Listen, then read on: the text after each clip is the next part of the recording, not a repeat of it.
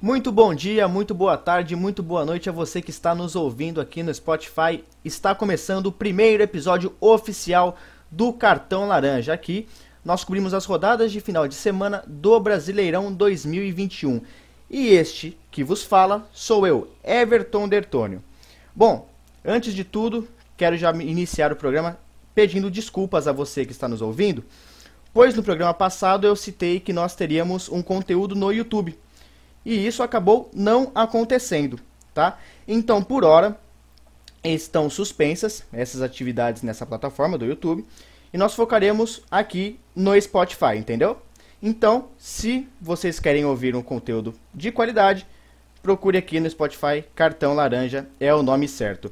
E vamos começando a rodada, a rodada 1, Campeonato Brasileiro 2021, que completa 50 anos de longevidade e a rodada 1 teve muita coisa já para nós comentarmos. Teve São Paulo e Fluminense, Bahia, Santos, Flamengo e Palmeiras, Corinthians e Atlético Goianiense, os times paulistas decepcionando nesse início de campeonato. Bom, apresentando nossos comentaristas aqui da nossa mesa, quero começar por ela, Júlia Campos. E aí, gente? Tudo certo? É, bora comentar aí sobre essa nova rodada, essa rodada inicial do campeonato. Temos bons pontos para comentar sobre os times paulistas, é, a volta do Rojas e assuntos bem interessantes. É isso aí, também do outro lado da mesa está ela, Vitória Fernandes. Dê seus destaques. Salve galera, vamos falar aí sobre a estreia do Silvinho, vamos falar aí sobre o apagão do Santos, e muita coisa legal que aconteceu nessa rodada, hein? Fica com a gente aí. E claro, sempre de cabeça quente, Guilherme Cambili. Seus destaques de hoje, Guilherme. Salve, salve, salve, salve. É, bom, meu destaque de hoje vai para a final da Champions, né? Um bom jogo que a gente teve entre Chelsea e Manchester City, vitória do Chelsea de 1 a 0 e um pouquinho da decepção do Manchester City, né? Guardiola que costuma ter mexer muito na equipe, mexeu até demais dessa vez. É, ele tirou o Fernandinho ou o Rodri, né, porque os dois é, se dividiam bastante no, na temporada, e colocou o Sterling, que não vinha jogando muito até então, porque estava numa temporada abaixo, e o Sterling jogou por 77 minutos. Então, meu destaque é para a final da Champions, que o Chelsea foi muito bem, mas vai o destaque ruim para o lado do Guardiola que fez que teve esse problema na, na escalação. Tá aí um destaque mundial de Guilherme Cambiles. Gente, Brasileiro 2021 começou, muitas emoções, muitos gols, teve aí vexame de candidatos ao título, tais como Grêmio e Fortaleza perdendo suas respectivas rodadas. Mas gente, vamos começar por um dos jogos que abriram o Campeonato Brasileiro. O jogo que abriu foi Cuiabá e Juventude, um baita jogo, diga-se de passagem. Mas vamos começar com o primeiro paulista que estreou neste brasileiro, que foi o Santos. Ele foi à Bahia e perdeu de 3 a 0, levou 3 gols em 7 minutos. O que, que você achou desse jogo, Guilherme? É, o primeiro tempo foi muito equilibrado, né? O Santos até com mais oportunidades de gol, teve uma, um bom, uma boa finalização do Marinho o goleiro do Bahia fez uma baita defesa. Mas aí no segundo tempo o Santos em sete minutos tomou três gols, né? O Santos que só sofreu três chutes na, no gol na partida, foram cinco ao total, mas apenas três foram no gol do Santos e tomou os três. Né? Foi um apagão, o Santos iniciou o, primeiro, o segundo tempo de forma catastrófica e acabou tomando três gols. É, e depois, obviamente, não conseguiu converter o placar, não conseguiu nem diminuir o placar. É, mas acho que não, não, não é algo a, a se assustar tanto para a torcida Santista. Acho que o momento é de pés no chão, trabalhar, treinar e melhorar. O Santos está começando um trabalho novo com o Diniz, um, né, um, um novo treinador da, da, equipe, acho que é o terceiro ou quarto jogo dele no, no comando do Santos. Então tem que dar tempo, tem que dar tempo ao tempo. E uma derrota como essa acabou, né? Ela é prejudica, o time perde três pontos, mas acho que o Santos ainda tem, tem que esperar um pouquinho mais e eu acho que vai acabar entrando nos trilhos na, na mão do, do, Fernando Diniz. Realmente o Santos teve ali um apagão, a Vitória comentou isso nos destaques, mas o, o Vitória, o Santos mostrou também um, um, um, uma falta de poder de reação. Né? Como, é que você, como é que você viu isso aí? Então, o Diniz, na coletiva, ele assumiu a responsabilidade pelo resultado, né? Ele disse que tava, o primeiro tempo estava ok, mas o segundo tempo foi catastrófico. Então, realmente, é, o Santos sentiu muito o resultado e é isso que não pode acontecer. É, buscar sempre a reação. Assim que aconteceu ali o primeiro gol, o Santos já deveria ter acordado, mas não foi o que aconteceu. Mas o Diniz disse que é tempo, é tempo de encaixe da equipe, é tempo dele, né, encaixar assim, os jogadores nas posições certas e nas suas respectivas funções, né? Ele falou que sentiu a equipe um pouco perdida, sim, mas que dá para melhorar. Então vamos dar um pouquinho de tempo aí pro Diniz desenvolver o trabalho dele e ver o que acontece. Você concorda com a, com a afirmação do Diniz, ou Júlia? É, o Diniz, ele sempre, quando ele estava no São Paulo, também era uma queda bem grande da, da, do desempenho do time. O time jogava bem, aí chegava morto para o segundo tempo, não sei o que acontecia, é, perdia muito ritmo e. Bom, é uma conversa que todo treinador dá no começo, né? A gente precisa estudar o time, preciso saber as peças que eu tenho, preciso entender o melhor jeito de jogar, mas aí passa um tempo e não acontece nada. Mas a gente sempre fica na, expectativa, né? É, o Santos tem peças boas, que nem o Guilherme falou, ele foi superior nos, nos dados, assim, superior ao Bahia, é, acabou sentindo mesmo o gol, né? Você, você joga uma partida boa no começo, aí depois, no começo do segundo tempo, o time vai e mete três gols. Aí é difícil de você se reerguer.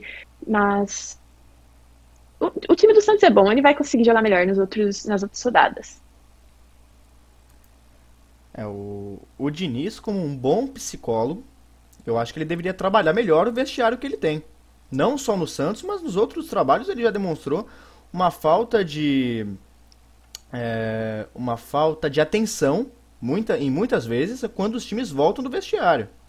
Né? Quando voltam do intervalo, os times do Diniz tendem a tomar gols cedo. Né? Então ele pode muito. É, eu acho que ele deveria trabalhar melhor essa forma de, da, do moral para com o elenco que ele tem. Eu discordo que, ele, que o Santos jogou bem, viu, Júlia? É, eu acho que o Santos fez uma partida bem mediana, principalmente no começo do, do, do, do jogo, né, no primeiro tempo. O jogo não foi lá essas coisas, tá? O Bahia também não, não pressionou muito o time do Santos, sobretudo no primeiro tempo. Ele fez aqueles gols no, no, no começo do, da segunda etapa, mas depois também, não, não como o Guilherme citou, não, não teve grandes chances de ainda mais chutes ao gol.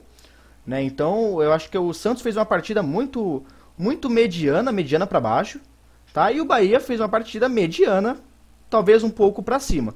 Eu acho que esse foi o diferencial.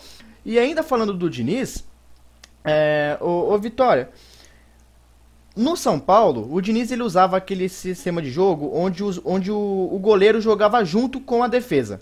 Né? E muitas vezes o São Paulo sofreu com esse, com esse esquema tático. No Santos, ele, continu, ele, ele parece que continua implementando esse estilo. Né? Inclusive, quase tomou um gol logo no começo do jogo contra o Bahia. Né? Você acha que está funcionando esse, esse sistema defensivo? O que você acha que deveria melhorar nesse quesito? Então, eu acredito que o Diniz ele já tem o estilo de jogo dele, né, pré assim montado, né? Ele gosta de jogar dessa maneira, mas não é em toda a equipe que isso funciona.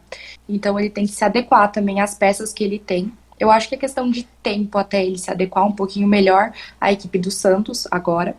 Como no São Paulo já não tinha dado muito certo, eu acho que é hora dele rever um pouquinho a, a forma com que ele monta a equipe. Mas eu acho que tem tudo para melhorar, sim. É, então, é, dando um pouquinho de tempo para ele, para ele ver se ele percebe que não dá muito certo, né? Essa de jogar junto com o goleiro, né? O goleiro jogando muito com os pés. É. não é uma coisa que dá certo no Brasil, né? Mais europeu mesmo. É, eu, eu discordo um pouquinho da, da Vitória, é, porque eu, eu sou uma das pessoas que gostam desse, desse estilo de jogo, dessa saída desde lá de trás com a função do goleiro. Acho sim que os times do Fernando Diniz devem uh, ter um pouquinho mais esse entendimento, esse discernimento de saber quando tem que fazer uma ligação direta, quando tem que dar um chutão. Mas eu acho fundamental no, no futebol atual a saída de lá de trás e o goleiro saber sair com os pés. Porque quando você consegue sair bem de lá de trás, você chega lá na frente com uma superioridade numérica. E se transforma basicamente como um contra-ataque. O time vem, te pressiona, você consegue sair da pressão do time adversário e você ganha em peças lá na frente. Então você às vezes sai com dois meio-campistas, mais os pontas e o, e o, atacante contra apenas a, a, linha de quatro, os zagueiros e, e os laterais, ou os zagueiros e um volante. Então você ganha essa superioridade numérica. Claro que isso tem que ser treinado, isso tem que ser bem treinado. O Diniz falhou um pouco no São Paulo exatamente por não ter essa variação de também saber jogar de outras formas, até por isso, é, como a gente já falou no primeiro episódio do nosso podcast, ele acabou sendo demitido porque o time não tinha uma variação de jogo, então a, acabou sendo, se tornando um time previsível ao longo do campeonato. Então eu acho que o Diniz tem que melhor, trabalhar melhor isso, esse, esse entendimento de saber que às vezes é melhor você dar um chutão, é melhor você tentar uma ligação direta, que nem sempre é um chutão, às vezes você consegue fazer um lançamento de um zagueiro, de um, de um volante para um ponta. Tem muitos times que jogam dessa forma e jogam muito bem no mundo todo jogando assim. Não é um chutão, é mais uma ligação direta do que um chutão. Então você consegue também criar boas jogadas dessa forma. Então é, imagino que o Diniz precisa melhorar essa parte de ser menos previsível. Mas eu acho que é importante sim você sair jogando desde lá de trás. Você concorda com esse estilo de jogo, Júlia? É... Depende muito das peças que você tem, mas eu também não gosto. É... A Vitória disse que ele tem um, um estilo pré-definido. Eu acho que assim, se você tentar sempre um estilo é, em todos os times que você passar e nenhum time der certo, eu acho que tem alguma coisa errada. E quando o, a, o jeito do seu time ficar previsível, o jeito de jogar, não tem sentido você permanecer com aquilo. Porque os seus adversários vão entender exatamente o jeito que você joga. E essa não é a intenção. A intenção é você jogar para ganhar, não para o pessoal saber pegar as manhas do seu time.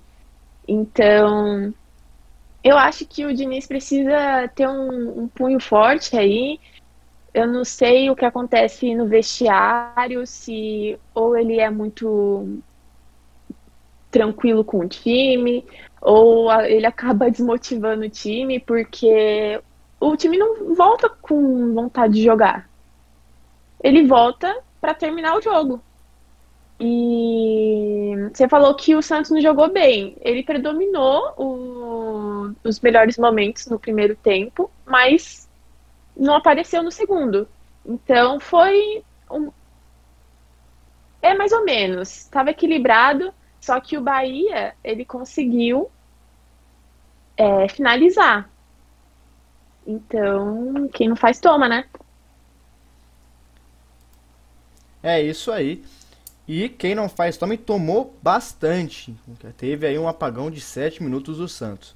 Enquanto rolava o jogo do Santos, acontecia um jogo também no estádio do Murumbi. Né? São Paulo e Fluminense, aí um duelo de tricolores que pode acontecer de cair esse, esse mesmo duelo no sorteio de amanhã da Libertadores. Hein? Seria, já pensou aí um, um confronto brasileiro de tricolores na Liberta? Bom, e aí o São Paulo foi jogar contra o Fluminense e tomou uma pressão. O Fluminense jogou melhor que o São Paulo. Que, como que você avalia esse jogo, Vitória? Eu acho que o Volpe segurou tudo nesse jogo. Acho que foi um jogo excelente para ele. E o São Paulo estava meio numa, numa ressaca, né, do, do título ainda, semana passada. É, foi, eu acho que foi o pior, o pior primeiro tempo da desde que o Crespo chegou. Então, acho que dava para ter jogado um pouquinho melhor, mas como foi bem avaliado assim, que é, o São Paulo estava de ressaca ainda. Mas eu acho que foi um jogo de muito destaque para o Volpe. Realmente um grande destaque do pro Volpe, acho que se não o maior destaque da partida, né? E como você avaliou o jogo, Guilherme? Ah, concordo, concordo muito com a vitória. Acho que o São Paulo ainda estava de ressaca pro, do título do Paulistão, que é até compreensível, né? É, acho que o Fluminense, apesar da baixa posse de bola, teve cerca de 30% da bola no jogo, criou as melhores oportunidades, chutou bola na trave, perdeu o pênalti. É, se fosse para sair, ter um, um vencedor nessa partida, com certeza este deveria ser o Fluminense. Mas o São Paulo ainda ali no finalzinho do jogo, nos últimos 15 minutos, acabou melhorando com a entrada do Rojas, entrada do Éder, com, com o Luciano participando um pouquinho mais do jogo. O São Paulo acabou uh, igualando e até melhorando no final do jogo, jogando melhor do que, do que o Fluminense. É, apesar dessa ressaca que a gente já citou, a gente também não pode de, deixar de, de enaltecer a partida do Fluminense. O Fluminense conseguiu neutralizar muito bem o São Paulo, que por sinal vem sendo uma marca do Fluminense. O Fluminense vem conseguindo uh, tirar as principais características dos seus adversários, como fez com o River, como fez no primeiro jogo na final do Carioca com o Flamengo. Então, acho que além desta ressaca comum na equipe do São Paulo, a gente também tem que destacar a boa partida que fez o time do Fluminense e as boas peças que, que vem tendo e colocando bem em campo o Roger Machado. O Fluminense realmente vem fazendo belos jogos, ganhou do River, deu trabalho para o São Paulo fora de casa. O Fluminense vem realmente surpreendendo. surpreendendo. Ô, ô, ô Júlia, me diz aí a sua, a sua opinião sobre a partida. É, por mim, o Fluminense ganhava também. Foi um time superior ao São Paulo. Eu acho, assim, tá de ressaca do título, beleza, mas vida que segue, sabe? O time tem que voltar a jogar, porque ficou anos sem ganhar um título. E aí, quando ganha um título, começa a mostrar, a cair o rendimento do time principal. O time, o, a terceira opção, com o pessoal reserva, com os mais novos, deu um show no último jogo. E aí vem essa. Foi um balde de água, de água fria no torcedor. Porque você ligar a televisão e assistir um São Paulo que foi campeão paulista em cima do time do, do Palmeiras e ver esse joguinho do Fluminense é de, de arrasar. E o Volpe, meus parabéns pro Volpe. É, no começo, quando ele chegou no São Paulo, ele era o melhor goleiro do mundo. Aí ele começou a ter ele começou a ter os seus deslizes e o torcedor meteu o pau nele. Aí, nossa, a partida de ontem foi assim. Foi o Deus Volpe. Então, acho que foi uma, uma partida de destaque para ele. O Fluminense jogou muito bem. O São Paulo, ele criava jogadas, mas elas não eram objetivas.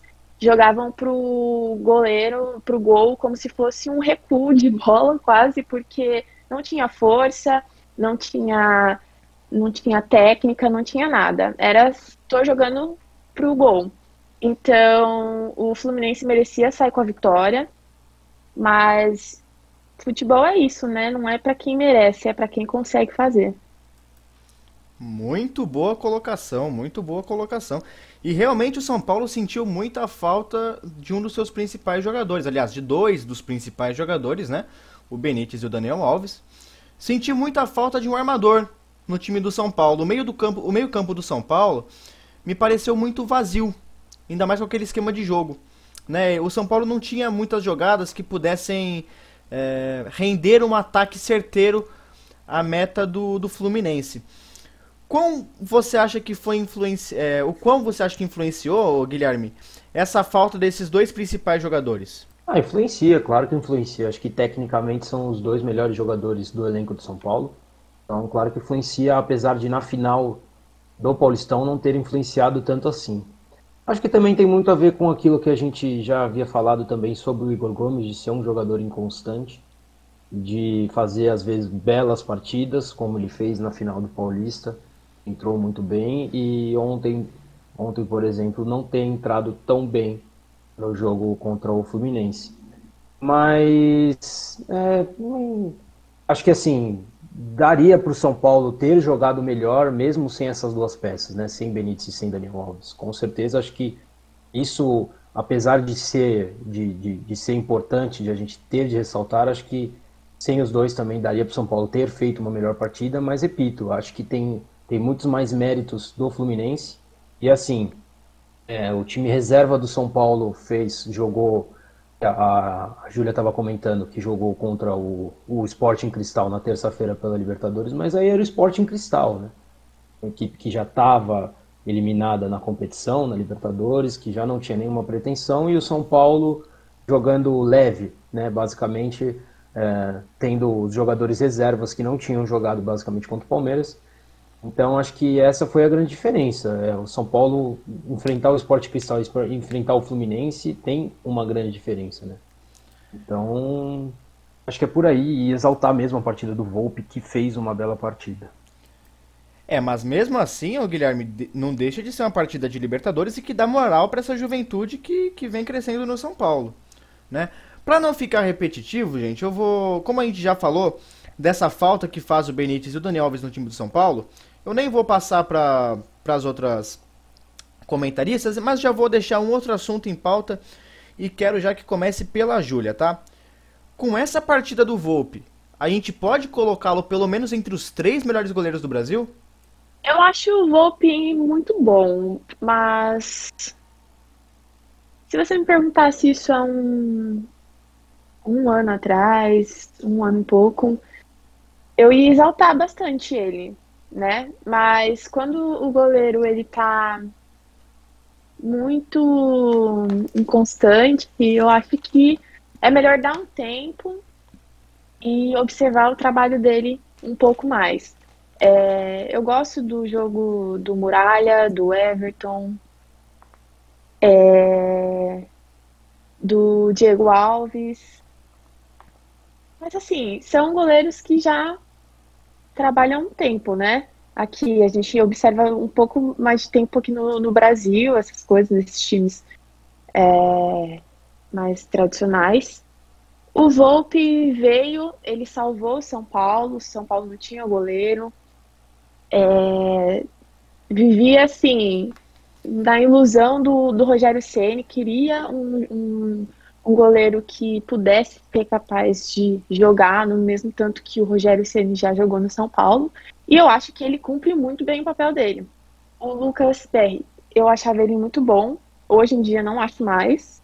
É, eu acho que porque ele também perdeu um pouco de espaço no time, ele perdeu o rendimento dele e perde também a, a, a confiança, né?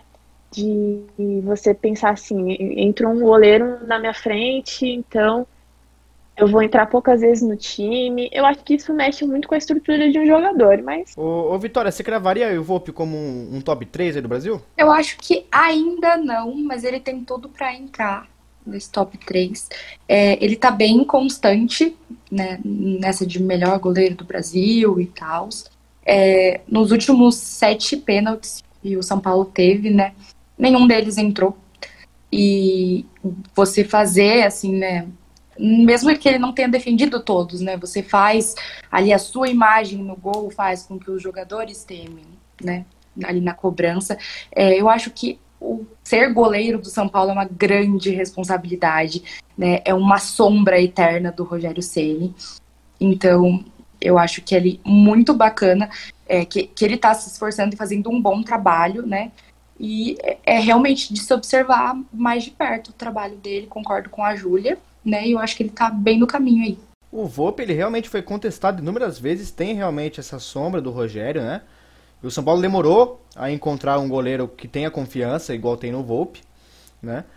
Talvez, por hora, não se encaixe aí no meu top 3, mas, quem sabe, um futuro promissor possa alavancar essa carreira do Volpe. Ô Guilherme, além de saber o seu top 3, eu queria que você é, concluísse este, esta pauta me dizendo se o Volpe teria no futuro uma possibilidade de ir para a seleção brasileira. A seleção brasileira neste momento e até pensando no futuro né, nos próximos anos, acho difícil, porque acho que a gente tem três goleiros que estão bem acima dos outros. É Alisson, Ederson e o Everton aqui no Brasil, né? Então acho difícil. Mas caso algum desses se lesionem ou tenha algum tipo de suspensão, acho sim que o, que o Volpe pode chegar a ser esse terceiro goleiro. Né? É, de fato, o Volpe vem bem. É, acho que top 3 é um pouco demais nesse momento, mas ele vem crescendo, principalmente sobre isso que a Vitória comentou, de, de dessa, dessa responsabilidade que era é, substituir o Rogério Senna. O Palmeiras também sofreu com isso quando o Marcos se, se, se aposentou, demorou para achar um goleiro, foi achar o Praz, já era muito experiente, era um goleiro cascudo, então acho que o Volpe também vem crescendo, sobretudo em cima disso. Né? Tá, tá criando uma casca maior, pegando mais experiência, então acho que ele está crescendo um, no momento certo e acho sim que, que, ele, que ele é um bom goleiro. E diria top 5 do Brasil. Top 3 acho, acho talvez um pouquinho demais, mas é possível daqui a um tempo a gente colocar ele sim nesse top, nesse top 3. E só um adendo, Everton, eu queria comentar um pouquinho sobre o Arboleda. É, bom, terceira indisciplina do Arboleda no São Paulo, né? Vamos lá, ele há uns anos atrás colocou a camisa do Palmeiras, saiu foto dele com a camisa do Palmeiras no, nas redes sociais, ele já era jogador de São Paulo. Depois ele, ele estava num carro que, que bateu e, e, e, teve duas mulheres como vítima que ficaram um tempo internado. E agora ele se envolveu numa aglomeração, né, numa festa clandestina. Então, assim, até quando? Eu queria perguntar isso. Entender do São Paulo até quando o Arboleda vai poder é, ser um, um cara que um disciplinador e continuar tendo é, tantas chances no time, só o São Paulo nota né, então, uma multa, é, uma nota oficial. Eu queria entender isso, até qual é o limite do Arboleda, porque se todos os jogadores começarem a fazer tudo que o Arboleda já fez, é, o futebol, não sei o que vai acontecer com o futebol. Então, assim, acho que o São Paulo deveria punir melhor o Arboleda e até talvez afastá-lo por um tempo indeterminado, etc e tal. Até porque eu não vejo no Arboleda, assim, acho ele um bom zagueiro, é um bom zagueiro, mas o São Paulo tem o Bruno Alves, tem o Diego Costa, que são reservas e que também substituem bem e que talvez podem chegar a ser melhor que o Arboleda. Então, assim, nem é uma peça tão especial assim para o clube passar tanto pano para o jogador. Então, só fica esse adendo, eu queria saber até quando o São Paulo vai, vai aguentar o indisciplinador Arboleda. É uma ótima pergunta, uma ótima pergunta, e isso não acontece só no São Paulo. Né? A gente está vendo sendo é muito natural as atitudes de alguns jogadores de irem para as baladas, mesmo no período de pandemia, indo até para cassinos clandestinos, como foi o caso do Gabigol, ficou ali impune pelo Flamengo. Né? Você quer, quer comentar mais alguma coisa, Guilherme? Sim, é, só passar em cima desse caso do Gabigol, ia até citar, ainda o Gabigol, claro, a gente tem que combater, etc e tal. Mas ainda o Gabigol é uma peça fundamental para o Flamengo. Então, assim, a gente pode até justificar a, a, a, defesa da diretoria do Flamengo para com o Gabigol. Agora, o Arboleda, eu não vejo esse diferencial tão grande nele para o clube defender ele da forma que o São Paulo defende há tanto tempo. O Gabigol ainda teve este caso do Cassino.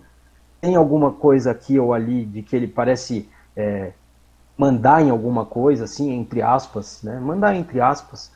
Mas ainda o Gabigol, digamos que tem motivo porque ele corresponde muito bem em campo. O Arboleda corresponde? Corresponde, mas não a ponto de, de, de, ter uma defesa tão grande assim. Não que, o, não que o Gabigol também tenha tão grande assim, mas, mas é, cabe uma justificativa maior, digamos assim.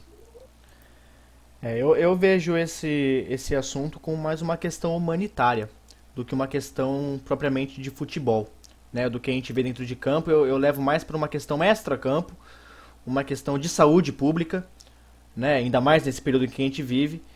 Então eu acho que os dois sim deveriam ter sido punidos nas suas respectivas ocasiões. Mas falando de Gabigol, outro destaque da rodada foi o Diego Alves. Que partida fez o Diego Alves contra o Palmeiras no último domingo? O Flamengo acabou ganhando a partida por 1 a 0 no Maracanã. Mas o Diego Alves fechou o gol. O que, que você achou dessa partida, Vitória? Que partida do Diego Alves, realmente. Ele sim é top 3 melhores goleiros do Brasil.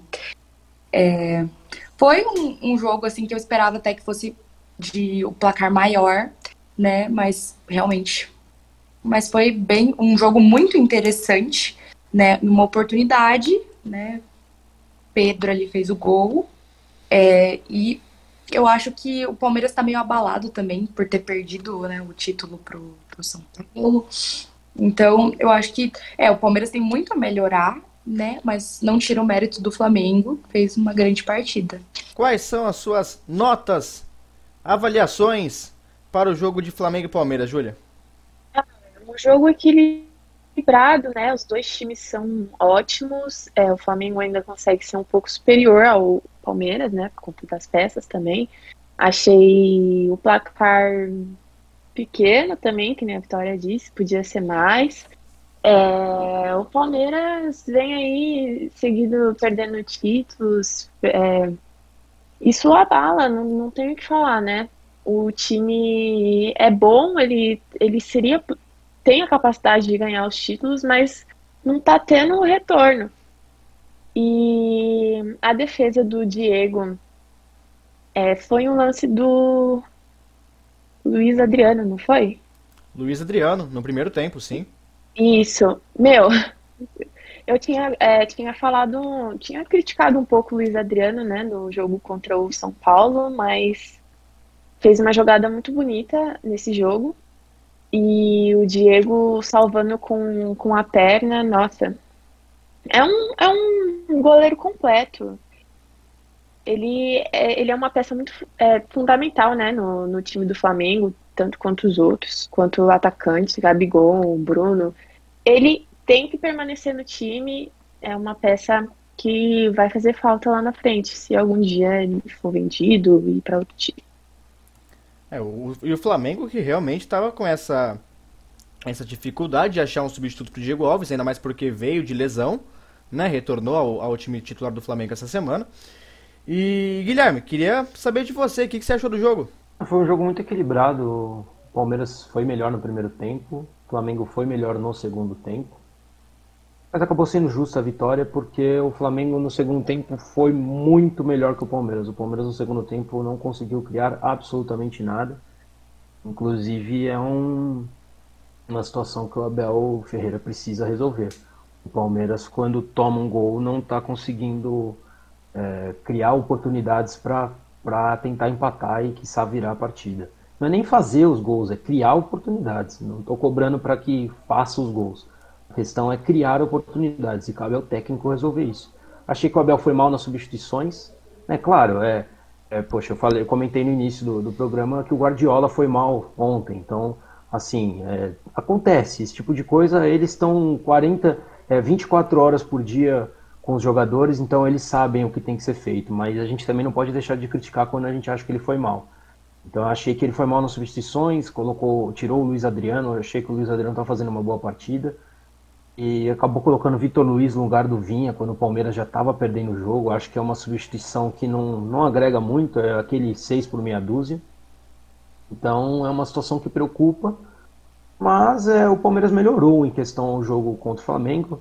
O Palmeiras criou muita, algumas oportunidades, também, sobretudo, pelo espaço que o Flamengo dá e que o São Paulo não dá. Acho que tem muito mais a ver com isso do que até uh, uma, uma partida melhor do Palmeiras. Acabou sendo melhor por conta da, da, da partida pior defensivamente do, do, do Flamengo, mas é, é, muito mais um elogio ao São Paulo do que, uma, que um demérito do Flamengo. É, e o, o Abel tem questões também, é, onde pré-jogo ele declarou que era muito difícil o Palmeiras sair triunfante do Maracanã. Né? Não sei com, com quais olhos a torcida palmeirense observou essa declaração, mas tá aí uma, uma, uma fala do treinador do Palmeiras antes do jogo e que, é, curiosamente, né, é, acabou se tornando aí uma desculpa pré-jogo. Né? E Guilherme, já vou passar a bola novamente para você, porque nesse sistema do Abel Ferreira, é, de jogar no contra-ataque, ele repetiu o que fez no jogo contra o São Paulo. Né? Ele tomou um gol aos 30 minutos do segundo tempo, por aí, e também não teve uma, uma, uma postura ofensiva para poder reagir. Você acha que foi mais ou menos a, a, o mesmo estilo de jogo que ele fez na final do Paulista? Foi, sim, é parecido, mas aí não é nem questão de, de formação, questão dos três zagueiros, etc e tal, é mais a postura do time mesmo. E tem que melhorar, independente se for com três zagueiros ou com dois, ou com um, ou com nenhum, enfim.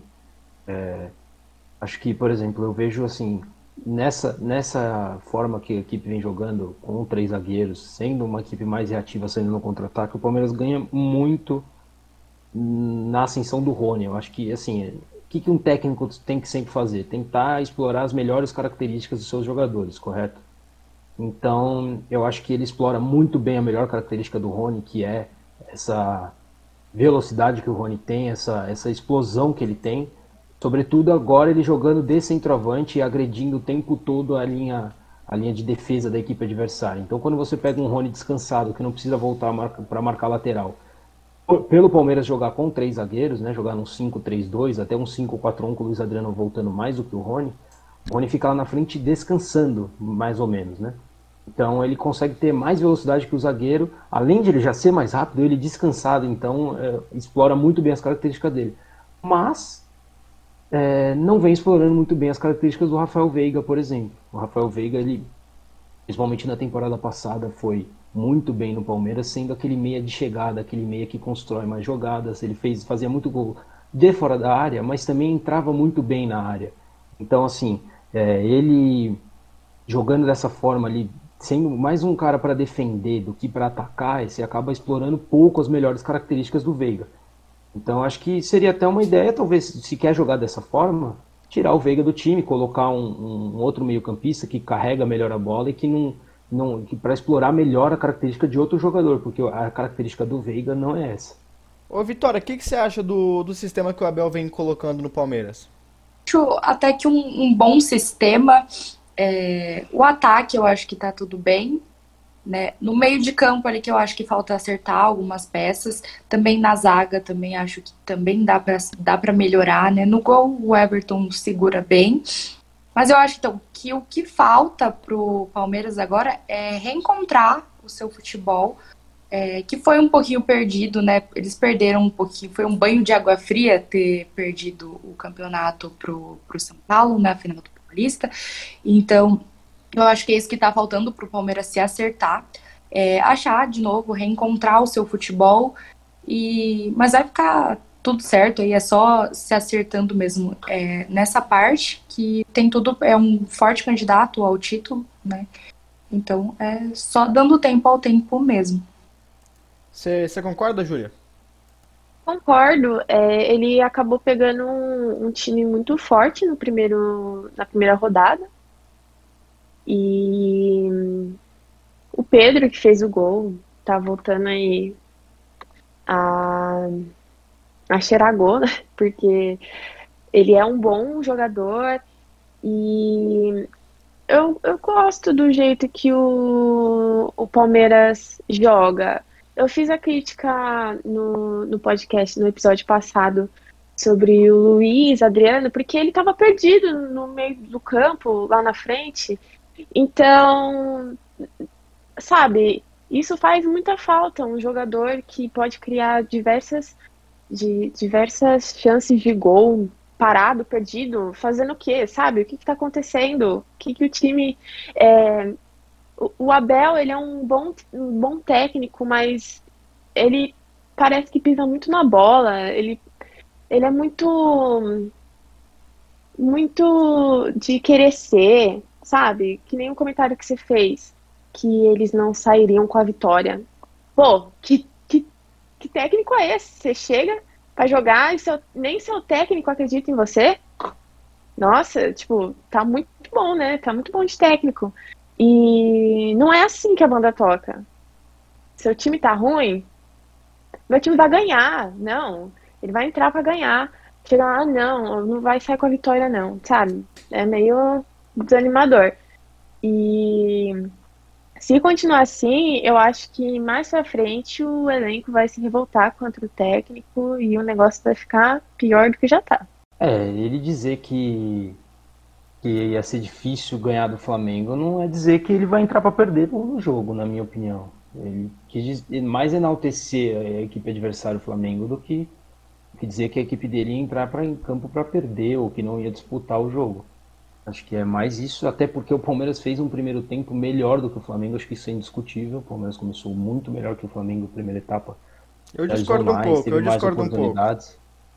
Então, assim, é, acho que ele, ele dizer que é, é, enaltecer a equipe adversária não quer dizer que ele vai entrar em campo para perder, enfim. Não, acho que não, não, eu não faço essa relação, não. É, não foi.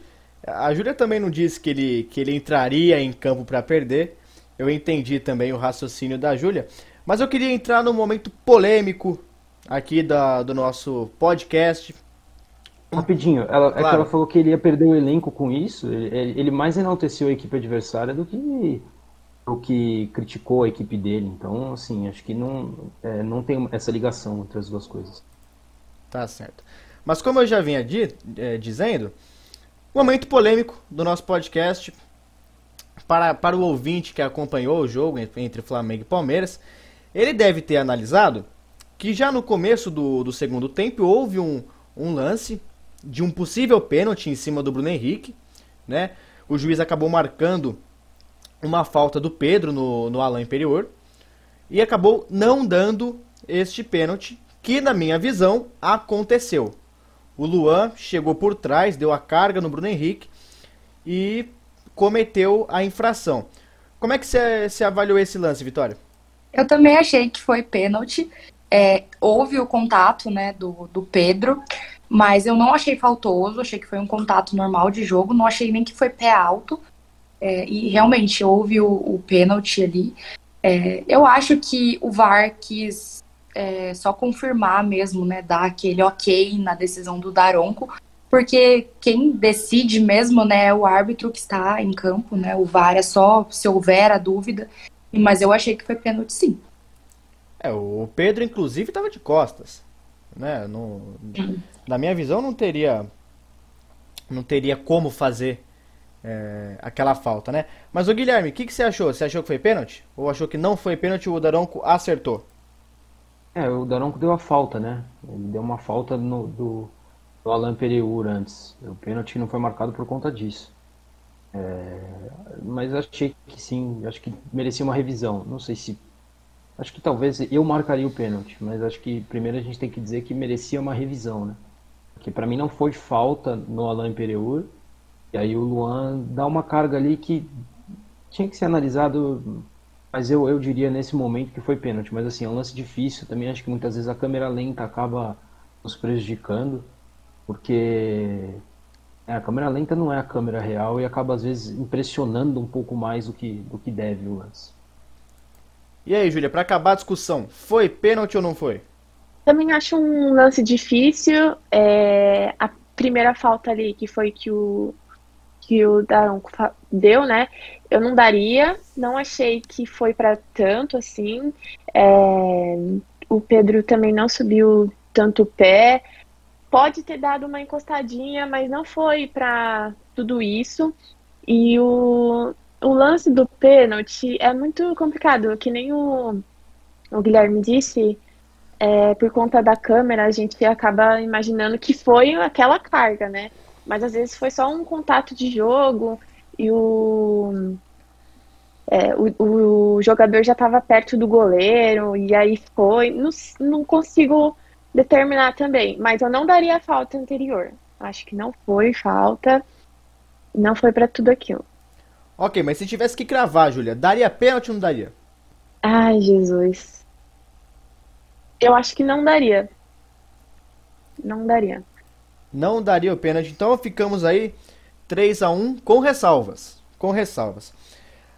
Agora vamos partir para o último jogo a ser analisado aqui pela nossa mesa de comentaristas, Corinthians e Atlético Goianiense. Que decepção, o Corinthians novamente, né, os times, como eu disse, os times paulistas decepcionando e muito nesse início de Campeonato Brasileiro. O Corinthians perdeu por 1 a 0 com um gol do Zé Roberto, né, na primeira etapa. E eu queria saber o, o, se houve algum tipo já de mudança, se vocês já analisaram, perceberam algum tipo de mudança no time é, plantados pelo Silvinho. Eu quero começar pela vitória. Eu acho que não foi a estreia que a gente esperava e eu acho que ainda não teve a mão do Silvinho. Eu, particularmente, não vi nenhuma diferença. Para mim, parecia o time do Mancini. Né? Tava, o time estava muito nervoso. A gente teve cinco jogadores é, amarelados, coisas que o Corinthians não faz normalmente.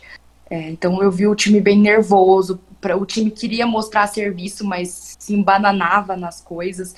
Né? E o Matheus Vital ali puxou a responsabilidade do pênalti, não conseguiu segurar, né? Não bateu bem, né? Não teve um bom rebote também. É, é, esse eu vou dar um mérito também para o Fernando Miguel, que defendeu né, muito bem os, o pênalti e o rebote, mas eu acho que a equipe ainda não está com, nos moldes do Silvinho. Eu espero que melhore bastante, ainda mais ali no meio de campo, né?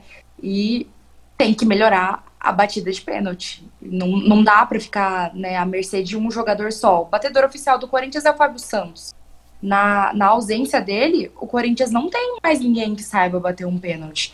Né? Vai contar muito com a sorte ali. Então, não é uma coisa boa, né? Porque pênalti não é sorte, é treino. Então, mas dá para melhorar ainda. Eu espero que melhore. Com certeza, pênalti é treino. Ô, Julia, dê sua análise pra gente sobre esse jogo. Também não vi diferença no jeito de jogar. O time estava afobado, não conseguia ficar com a bola no pé. Era lance, é, bola no alto, assim. Aí um jogador pegava, batia no pé, ia pro outro time e o outro time fazia a mesma coisa. Foi um jogo é, na parte do, do Corinthians, assim, bem afobado mesmo. O pênalti e o rebote, que não, sabe, era, era a chance do, do Corinthians seguir ali e não conseguiu. É, o Atlético jogou bem, gostei do jogo do Atlético, é, mas assim, quando você acaba pegando um time que não está muito bem estruturado, o jogo acaba ficando meio. O, ele rende um pouco menos do que deveria render. Mas o Atlético conseguiu o gol, achei que mereceu a vitória. É, o Silvinho tem um belo trabalho aí pela frente. O, com o time que ele tem à disposição, não vai ser em um e nem em dois jogos. Vai ser assim. É, talvez na metade do Brasileirão ele consiga alguma coisa. É, capaz. Mas você acha e... que a torcida vai ter essa paciência com ele? Olha, não, não, assim, a torcida ela não vai ter paciência com ninguém, mas assim, o técnico precisa chegar e fazer um jogo, porque o time não tá conseguindo jogar com ninguém. Então, precisa de um trabalho, gente. Não é assim, ó. O time não vai ficar bom assim. Você não tem jogador chegando, você só tem jogador saindo, como que vai jogar? Não tem como. Então, o técnico vai estar tá fazendo milagre e se a torcida esperar, bem, se não esperar, vai ficar assim para sempre, até chegar alguém que faça um milagre. Eu concordo com a Júlia, mas eu acho que o Corinthians ele insiste muito em técnico. Então não, o Silvinho não vai ter assim o trabalho dele interrompido do dia para a noite. Vai ser a sequência dele que vai dizer se ele vai continuar ou não. Uma sequência de maus resultados, assim como o Mancini vinha tendo, não vai garantir ele é, por muito tempo. Mas tempo é uma coisa que ele tem agora, ainda mais pelo histórico do Corinthians. O Corinthians não ele não demite técnicos assim, né, tão rapidamente. Então eu acredito que o Silvinho, o Silvinho vai ter tempo para trabalhar sim. Guilherme, por favor, sua opinião. É, achei que o Corinthians jogou bem mal, né? O Corinthians não tomou gol e não criou tantas oportunidades para empatar. Teve o pênalti pessimamente batido pelo Vital e pessimamente rebatido pelo Vital, né? Que ele teve a chance no rebote. Não sei o que foi pior, se foi o pênalti cobrado ou, a, ou o rebote. É, e de fato, né? A gente vê como um batedor de pênalti é, bom faz diferença. Faz muita diferença. Você tem no Brasil o Gabigol que bate muito bem pênalti, quando ele bate praticamente gol, o Veiga no Palmeiras, o Fábio Santos no Corinthians, que vem sendo reserva. Então faz muita diferença, assim. Agora não, não acho que dá para cobrar muito do Silvinho ainda. Acho que teve muito pouca coisa implantada por ele, ele não teve nenhuma semana de treinos, então Acho que foi muito pouca, muito pouca responsabilidade dele. Mas acho que, por exemplo, ele deu na entrevista dele quando ele chegou que ele não costuma jogar com três zagueiros. É, da mesma forma que eu citei agora há pouco dizendo no, sobre o Palmeiras, o, o, técnico tem que explorar as melhores características dos seus jogadores, eu acho que seria sim interessante, acho válido e vinha sendo válido para o Corinthians jogar com três zagueiros, justamente pela um, mais oportunidades que tinha Fagner e Piton pelos lados jogando como ala. Acho que os dois têm suas melhores características na, na no, no ataque, né? Então, assim, eles construindo o jogo são muito bons. E quando você tem três zagueiros, você dá mais liberdade para os laterais jogarem dessa forma. Então, eu acho que, que não acho que é, é uma boa ideia o, o, o Mancini, não, desculpa, o Silvinho, é largar a mão assim dos três zagueiros. Ah, pode jogar com dois? Claro que pode, mas eu acho que ele, ele não, não precisava já ter é, tirado essa ideia totalmente da forma que ele fez. É, eu queria fazer só uma observação que depois a Vitória tinha comentado que é, da impaciência do, do, dos torcedores e se o Silvinho for fazer um trabalho bom. E sim, é, o comentário que eu fiz foi em relação se ele continuar, se ele conseguir dar andamento ao trabalho dele, mas se ele não conseguir nada, aí sim, aí eu acho que é bom. Ele vai ser só mais um, um técnico que passou e não conseguiu fazer nada. Mas se ele começar a construir de pouquinho em pouquinho, você, a gente já vai conseguir notar a diferença. A gente vai ver que o time está melhor, o time está conseguindo é, fazer passe de pé em pé, o time não está chegando afobado, não está com medo de jogar, com medo de perder. Então, ele pode criar essa confiança nos jogadores com as peças que ele tem, né? Porque provavelmente não vai chegar nada muito interessante para ele. E, e aí ele vai trabalhando, vai entendendo um pouco como o time funciona, vai pegando um, um jeito mais fácil de fazer o time andar. Mas se, assim, passar alguns jogos e perceber que o, o treinador não está conseguindo criar nada, aí eu acho que o torcedor pode chegar e falar: pera lá, amigo, tem gente que já fez a mesma coisa que você. Então, é isso. É, realmente é um bom ponto a questão do, do Corinthians ter a bola no pé e parecendo que está pegando fogo. O Corinthians não consegue ficar com a bola no pé e ser objetivo ao mesmo tempo. Né? A gente vê uma dificuldade tamanha do, do ataque do Corinthians em trocar alguns passes. A maioria dos passes que o Corinthians troca são pela linha de defesa. Por exemplo, no jogo de ontem, é, passou muito pelo Gil e pelo Raul Gustavo. Né?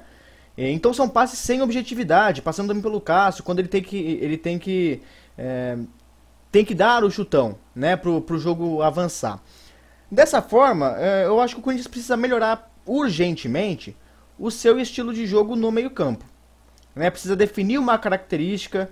É, hoje o Corinthians não, não tem essa personalidade no meio do campo. A gente não, o Matheus Vital vinha tendo bons jogos, né, mas hoje ele jogou numa posição já diferente do que ele estava acostumando a, a, a fazer, né? Mas também já queria emendar nessa, nessa ainda nessa questão da, da escalação, por que, que se mantém essa insistência no Gil e no Camacho? Eu queria começar pela Júlia. Olha, eu sinceramente não sei. É, eles insistem não só neles, né? Insistem em outros jogadores aí que já nem deveriam estar mais no elenco. É... Eu realmente não sei o que o Corinthians tem que fazer. Depois de, da boa temporada dele aí há uns anos, acabou o futebol, não, não tô vendo mais nada. O time, é, eu acho que ganhava campeonato para pagar a dívida, e agora não sobrou mais nada, e acaba insistindo em jogador que não, não rende, não, não sei ter uma opinião formada sobre isso. Guilherme? Ah, o Gil voltou a ser titular hoje, né? Já fazia alguns jogos que o Gil não jogava de titular na equipe principal do Corinthians. E hoje foi muito também, acho que talvez para não, não jogar com dois garotos no miolo de zaga, acho que tem muito a ver com isso, mas de fato acho que o Gil está muito abaixo, ele vem jogando há um bom tempo mais com o nome do que certamente pelo futebol dele. E quanto ao Camacho, eu discordo um pouco. Eu acho que dentro das opções que o Corinthians tem, eu ainda acho o Camacho uma das melhores. Não a melhor, acho que o Gabriel é melhor. É, mas assim, entre ele e Cantígio, por exemplo, eu prefiro que eu prefiro ele. Ele e Ramiro, acho que é pau a pau, da, cabe discussão. Então assim, não, numa questão do Camacho eu não, não, não pego tanto, mas a do Gil sim, apesar de ter entendido um pouco sobre essa questão de experiência, a entrada dele no jogo contra o Atlético Goianiense. É, eu já discordo, eu acho que o Camacho é uma peça é, muito fraca do elenco do Corinthians, uma das mais fracas. E isso não, não se vem é, dessa temporada, vem, vem se confirmando ao longo, ao redor dos anos, né? Na primeira passagem do Camacho pelo Corinthians, ele já não fez uma grande passagem, né? Isso é uma verdade. Os números estão aí, né? E, e tem essa questão do Gil também, porque o Gil, desde que regressou ao Corinthians, também não é o mesmo Gil que outrora jogou no, no time alvinegro, né? Ô, ô Vitória, queria saber sua opinião sobre a escalação de hoje. Eu acho que Gil e Camacho, é, eles são titulares, assim, e também entram no time pelo passado. É, eu acho que isso é meio incontestável. O Gil, por 2015, é, foi principal zagueiro ali junto com o Felipe. Então, eu acho que é mais por isso que ele mantém, assim, ele foi um dos líderes daquele elenco. O Camacho não era tão presente em 2017, mas ele era um homem de confiança do, do Carilli. Ele entrava em quase todas as partidas é, e ele conseguia se virar bem. Não era o melhor, mas conseguia se virar bem. Então eu acho que o Corinthians deveria realmente dar mais uma olhada para a base, é, em investir num rodízio até dar certo alguma hora, porque com eles a gente já viu que não dá certo, né? Gostei um pouco da, da escalação, é, um pouquinho do ataque. Eu até gostei hoje, tinha o Luan, o Mosquito e o Vital. Até que eu gosto desse ataque. Não foi tão eficaz hoje, mas eu gosto desse ataque. Mas realmente, desses dois é isso. Quer completar alguma coisa, Júlia? A gente falar de duas peças também do time. É, o Jô, que se você compara a temporada dele de 2017 com a de agora, sabe, é uma peça também que eu não entendo, porque insistem, já se foi a, a época, sabe? Jogadores, os torcedores precisam entender que tem jogador que é melhor ficar lá que fica com uma imagem de gente que ajudou o time. E não que fica a última imagem de que não foi importante, sabe? E o outro jogador é o Cássio. Eu tô achando o Cássio ele muito instável. É... Ele era um jogador, um goleiro muito bom. Hoje em dia eu acho que ele já caiu para mediano. Eu acho que o, o Corinthians pode explorar melhor os, os, os goleiros mais novos, né? E assim, se você não faz o gol, pelo menos evita de tomar, né? Então, seria interessante treinar, treinar mais pênalti, né? Que um time sem, sem cobrador é, é, complicado. Vai que chega lá no, no finalzinho do campeonato, perde porque ninguém sabe bater um pênalti. Aí lascou, né? Então, são esses dois pontos que eu gostaria de, de ressaltar o Jô e o Cássio. Só voltando a essa questão dos volantes, é...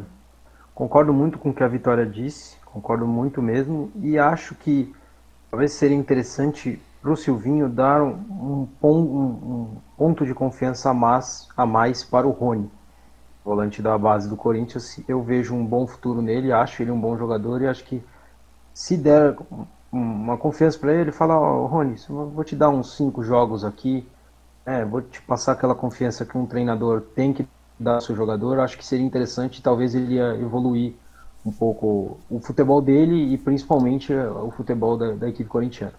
Júlia, Júlia, por favor. É, falando de, de jogador novo, assim, de base, essas coisas, eu gosto do, do jeito que o São Paulo trabalha, que os garotos da base são é, bem essenciais nos jogos, que nem no jogo da Libertadores, né?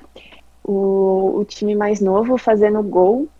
É, ah, tudo bem que o time já estava eliminado, mas assim, é jogo, jogo é jogo, né? Jogo tem que ser jogado. E eles fizeram uma partida boa, em entrosamento, então trabalha bem a base, dá confiança, fala, ó, oh, você vai jogar uma Libertadores hoje. Nossa senhora, seria meu sonho se eu quisesse ser jogadora, ia ser muito especial. Então, explora bem a base, é, dá um espaço, sabe? Não sei, é, coloca um jogador titular, que geralmente é titular, mas chega no segundo tempo, ele vai e um jogador da base continua o jogo que ele fez. É confiança, né? É uma coisa que te mantém no, no, no clube. É isso aí, jogo está aí para ser jogado e também está para ser comentado por nós aqui do Cartão Laranja. Estamos encerrando o nosso episódio 1, a primeira rodada do Campeonato Brasileiro de 2021. Queria agradecer a todos vocês que nos ouviram até aqui. Né? Estamos aqui na plataforma do Spotify e também em algumas outras. Bom, para finalizar, por favor, seus destaques finais, começando por ela, Vitória. Primeira rodada foi de grandes surpresas aí, né? Eu gostaria de dar um destaque também pro Atlético Goianiense. É, jogou na arena como se estivesse jogando em casa, é, não sentiu a pressão de enfrentar o Corinthians, por mais que esteja assim com suas dificuldades. Mas eu achei muito bacana e eu acho que tem tudo para fazer um bom campeonato. Vamos ver o que a gente espera aí dos grandes de São Paulo, quem vai ser campeão, quem vai chegar mais perto da Libertadores. Vamos ver o que a gente espera por aí. Tem tudo para ser bom. Guilherme, seus destaques finais. Bom, meu destaque final é para o Fortaleza, que venceu o Atlético Mineiro por 2 a 1 em Belo Horizonte, no Mineirão.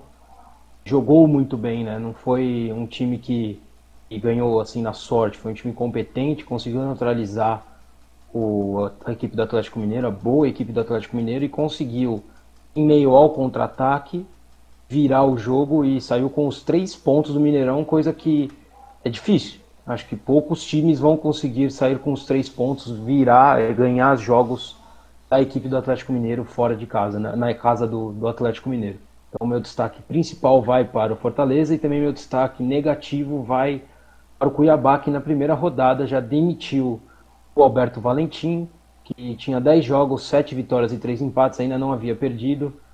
É, me parece que foi algo extra-campo, né? Mas é um destaque negativo porque, poxa, a primeira rodada do campeonato a gente já ter um técnico demitido é, é, é ruim. Acho que não, não é legal para o campeonato e, enfim, é, é, é péssimo para o Brasil, para o campeonato e, e para o Brasil em geral e também para o Cuiabá, né? Porque o Alberto Valentim estava construindo um trabalho legal e na primeira rodada já foi demitido sabe-se qual lá, talvez vamos descobrir um pouquinho mais para frente o porquê disso, né? o porquê da demissão dele. Arrisco-me a dizer, inclusive, que foi a primeira vez na história desse futebol tão longínquo que um treinador é demitido com invencibilidade. O Valentim não perdeu com o time do Cuiabá e ainda faturou no estadual. Né? Me arrisco a dizer, posso estar errado, mas não, Estou errado, Guilherme? Por favor, me corrija. Sim, é, é, o Maurício Barbieri, ano passado, foi demitido do Goiás também com uma campanha parecida. Ele, ele não havia perdido no Goiano e no, no, no Campeonato Goiano até então e, e, no início do Brasileiro e acabou sendo demitido. Então aí, Maurício Barbieri e Alberto Valentim conseguindo feitos incríveis. Não é? E Júlia, por favor, seus destaques finais. Também ia destacar essa demissão aí do, do Alberto, não entendi. É, eu tinha destacado o Cuiabá no, no, primeiro episódio. É, eu acho que vai ser um time que vai jogar bem, jogou bem esse, essa primeira rodada. Não estou tentando entender ainda, mas espero que o time continue fazendo um trabalho bom. É, eu só queria falar sobre aquele pênalti infantil do Igor Vinícius em cima do jogador. Do Abel do... Hernandes. Isso. Na, a zaga estava perdida. Eu também queria comentar que eu acho o Arboleda um jogador muito bom também. Ele é essencial para o time. Tem jogos que ele faz muito bem o papel dele e acho que ele merece a punição igual tal do Gabigol. E o Gabigol, o Gabigol no caso, não teve punição, né? Então, isso que eu digo, ele deveria, os dois deveriam receber uma punição igual, sabe? São jogadores, são jogadores, pronto, ponto final. Se é importante ou não para o time, aí o time que decida. Mas deveria ser igual. E o Rojas também renovou com o time, acho maravilhosa essa notícia. O jogador ficou Estava desde 2018 fora dos campos por conta de uma lesão no joelho, merecidíssimo. E eu espero que o campeonato seja maravilhoso, porque essa rodada aí a gente descarta, né? Foi bem, foi bem abaixo da, da média. Para os times de São Paulo, com certeza. Já vou passar a bola para você, Guilherme, rapidinho, que a gente precisa finalizar aqui mesmo. Quero deixar a minha, a minha conclusão final para, é, para o time do Bragantino, que foi o único paulista que venceu nessa rodada. Venceu a Chapecoense fora de casa por 3 a 0. Então, gostaria aí de deixar esta lembrança. Guilherme, vou deixar o final do programa nas suas mãos. Você vai dizer adeus no, no programa de hoje. Vai lá, manda bala. Só corrigindo só, o, Barbieri perdeu sim um jogo pelo Goiás, tá? Ele perdeu a final do ele tinha ele estava invicto até então, perdeu a final do Goiano ano passado e foi demitido depois disso. Mas é isso aí, isso aí, pessoal. Valeu, deixem, assistam e compartilhem com os amigos. E muito obrigado pela audiência. Até mais.